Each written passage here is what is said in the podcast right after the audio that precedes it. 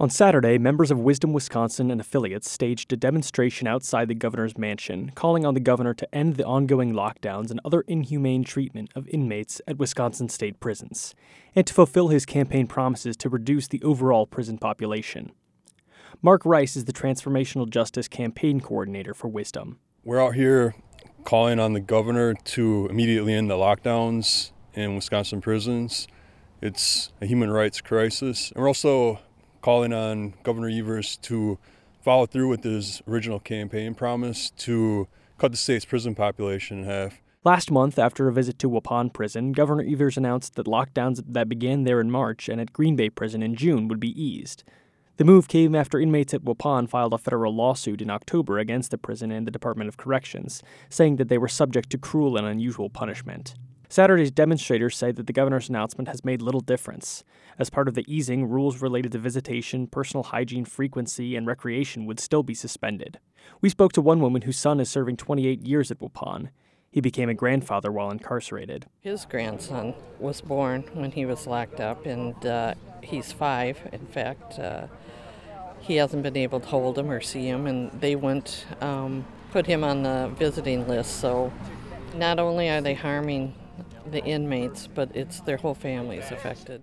James Wilbur, director of prison outreach at Wisdom, who communicates regularly with prisoners, addressed the group. We know from other reports that we're getting that the cell tier at Waupun Correctional Institution is now going on 13 days without a shower. We know that Green Bay has now removed library access to the men at Green Bay Correctional Institution. They're not able to go to the library to deal with their court deadlines. The conditions at Waupun, at Green Bay, at our other institutions go beyond torture. There is no word to describe it.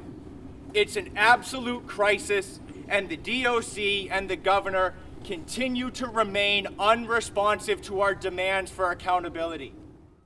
The demonstrators also stressed that the conditions at Green Bay and Waupun are not suitable for human habitation. Both prisons were built in the 1800s, Waupun in the 1850s and Green Bay in the 1890s. James Wilbur said of the conditions at Waupun It is infested with rodents. There are feces on the wall. There are pigeons flying around. And yet we hear the DOC has implemented a facilities master plan. Five years ago, that process started, and the governor consistently claims that he will remain behind the judgment of DOC leadership. In the last four months, at least three inmates at Waupun have died. One demonstrator's 25 year old son, Timothy Neighbors Jr., was killed at Green Bay Prison while waiting in line to receive his morning medications. And they were approached by an individual um, who the warden explained to me and my son's mom that they knew they were aware that it was just a matter of time until the guy snapped. And so that morning, um, I don't know the exact words that were said, but the guy produced a homemade weapon um, a piece of metal and he stabbed my baby in his heart and he killed my child. Saturday's demonstration was the latest of several in the previous weeks, including vigils at Green Bay and Waupun prisons. Mark Rice says their work is far from over. Governor Evers needs to take action on this, and also we need state legislators to take action. We need Department of Corrections to take action. But right now, we know that Governor Evers has the power to immediately in the crisis within Wisconsin prisons. And they're not a correction institution. They're not correcting anything. You know, they need to be corrected. For WORT News, I'm Jess Miller.